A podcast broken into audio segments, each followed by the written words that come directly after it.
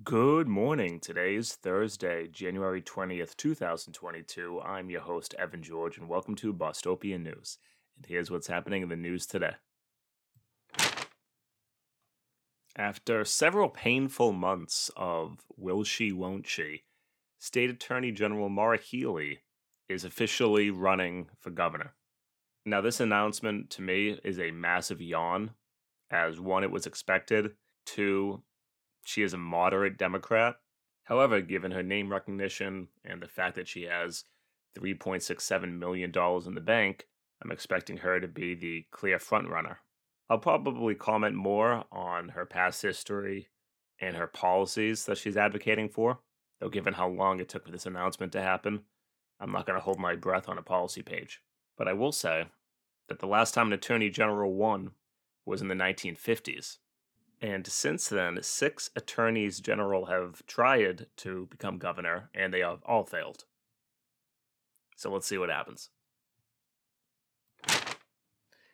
A lawsuit has been issued in an attempt to knock the Uber and Lyft back Prop 22 style ballot initiative that is coming to Massachusetts this November. They are arguing in similar fashion to what killed the Fair Share ballot initiative a few years ago that according to Article 48 of the Massachusetts Constitution, which stipulates that all provisions of a ballot initiative in Massachusetts must be related or mutually dependent on each other. Another way of saying that is they are arguing that this ballot initiative does too much and is not specific enough.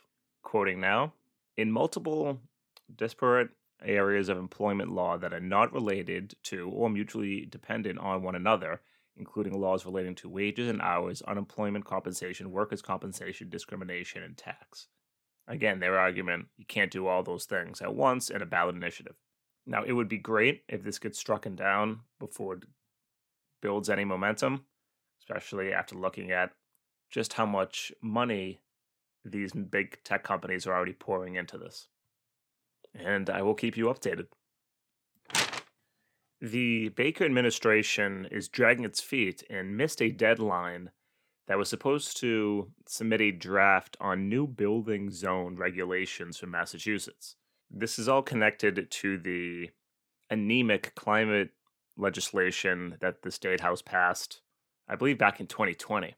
And the big delay appears to be if whether or not new building construction or new building developments will be allowed to create new fossil fuel infrastructure? Will they be allowed to use fossil fuels, etc.? With just about everyone who is aware about climate change arguing no, we cannot continue to expand fossil fuel infrastructure. These new buildings need to be reliant on electric power. The Baker administration seems to be trying to find a way to allow these loopholes. On the first go around, Baker vetoed this element after a millions of dollars campaign from the Massachusetts real estate groups. And it seems the key is going to be around the language of net zero versus zero, because net zero still allows the construction of fossil fuel hookups as long as you're able to argue through some math formula that using renewable energy sources and another area will offset it. The correct answer is no new fossil fuel infrastructure, period. The government of Massachusetts is currently being sued in two different federal lawsuits which allege excessive force in Massachusetts prisons.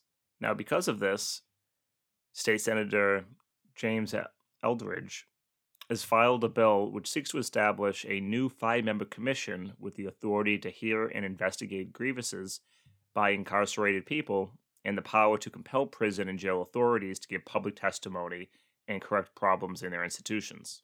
Basically, creating a new independent oversight commission. Now, I think this is a good idea. However, most of these commissions are normally stacked with insiders who have absolutely no desire to see change and are normally just there as either a rubber stamp or a way to sweep things under the rug. Also, I'll need to see what the full powers are of this commission before I can just write it off as toothless. But again, with those two massive concerns, we should absolutely have an independent civilian oversight. because the internal oversight, as we have seen time and time again in prisons and police, does not work. And also, we really should be attacking the budget, as we've continued to spend more and more on prisons in Massachusetts, even though the prison population is decreasing. So let's uh, attack that as well.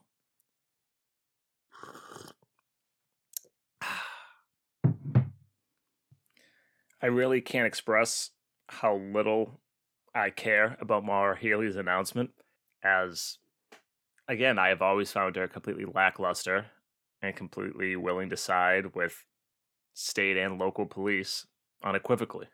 I'm sure I'll be putting together some, not just a podcast, but also a video for the TikTokers. So if there are any highlights from Maura Healey's career that you want to make sure that I remember and freshen up on, please do DM me on Twitter. And besides that, take care. And as always, have a great rest of your day.